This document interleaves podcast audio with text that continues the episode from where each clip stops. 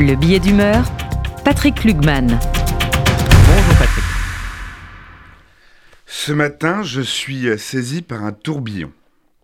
Je ne sais pas par où commencer ni finir pour évoquer une histoire infinie dont je ne sais ni où elle commence ni où elle finit.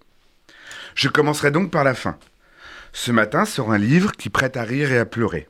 Il parle de la mort, mais il permet surtout de vivre. C'est un livre de chevet et un livre de combat. Je vous le livre en mille. Ce matin, Noémie Silberg publie Vivre après Marc aux éditions Hermann. Je ne peux séparer la magnifique histoire qu'il livre et la magnifique histoire de ce livre. Une histoire d'amour et de vie, de vie qui lutte à armes inégales contre la mort. Je ne tairai pas que l'autrice est bien plus qu'une autrice à mes yeux, puisque j'ai eu la chance de tourner auprès d'elle quelques pages qui suivent celles contenues dans l'ouvrage. Mais revenons à notre histoire et à Noémie donc, qui ne devait pas rencontrer Marc. L'histoire commence là, pour ainsi dire. Noémie est une jeune femme élevée et choyée dans l'ouest parisien, dans une famille ashkénaze aimante et brillante. Elle épouse sans réfléchir son amour de jeunesse, et tout semble parfait dans un sillon tout tracé, mais auquel elle se sent étrangère. Marc est un brillant avocat, un brin nonchalant, qui tient autant à sa liberté qu'au plaisir terrestre. Rien ne semble angoisser ce plaideur qui place un bon mot ou un bon mais bien au-dessus des lois ordinaires qui régissent ses semblables. Loin des conventions et des convenances, une relation se noue pourtant entre la toute jeune avocate et son patron. L'histoire entre ces deux-là aurait pu s'arrêter là. Et même ne jamais commencer, car le moins qu'on puisse dire, c'est que c'était pas gagné entre la jolie petite juive ashkénaze, en thérapie depuis ses 14 ans, ce qui est normal, et l'hédoniste monté à Paris depuis son Auvergne natale. L'amour sera plus malin que toutes leurs péripéties pour enfin les réunir, et même les unir. Pourtant, je vous assure qu'autant n'emporte le vent fait pas le figure à côté de leurs quatre ans de chassé croisé. Finalement, ils se marièrent et eurent deux beaux enfants, Ethel et Adam.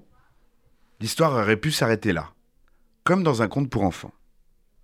Mais le confinement arrive et la santé de Marc se dégrade. Une septicémie révèle un cancer métastasé à l'estomac. Noémie connaît rapidement l'issue qu'elle cache à son mari. Lui décide de vivre pour vaincre et de vaincre pour vivre. Il appose un silence absolu sur le mal qui le gagne, s'engage à contre-la-montre fatale et qui ne sera jamais triste. L'histoire aurait pu s'arrêter là. Mais il a fallu que Dieu s'en mêle un peu. Marc renoue avec le judaïsme caché de son père, mais le temps presse. Il n'y croit pas tellement, mais revendique à tout le moins la religion de ses enfants. Delphine Orviller veille à ce qu'il soit nommé et enterré comme un juif, en ayant reçu un mandat haut en couleur, comme un, comme un ultime pied de nez à la mort. T'as intérêt à envoyer du pâté. Tu me fais pas un discours de merde comme pour Simone Veil.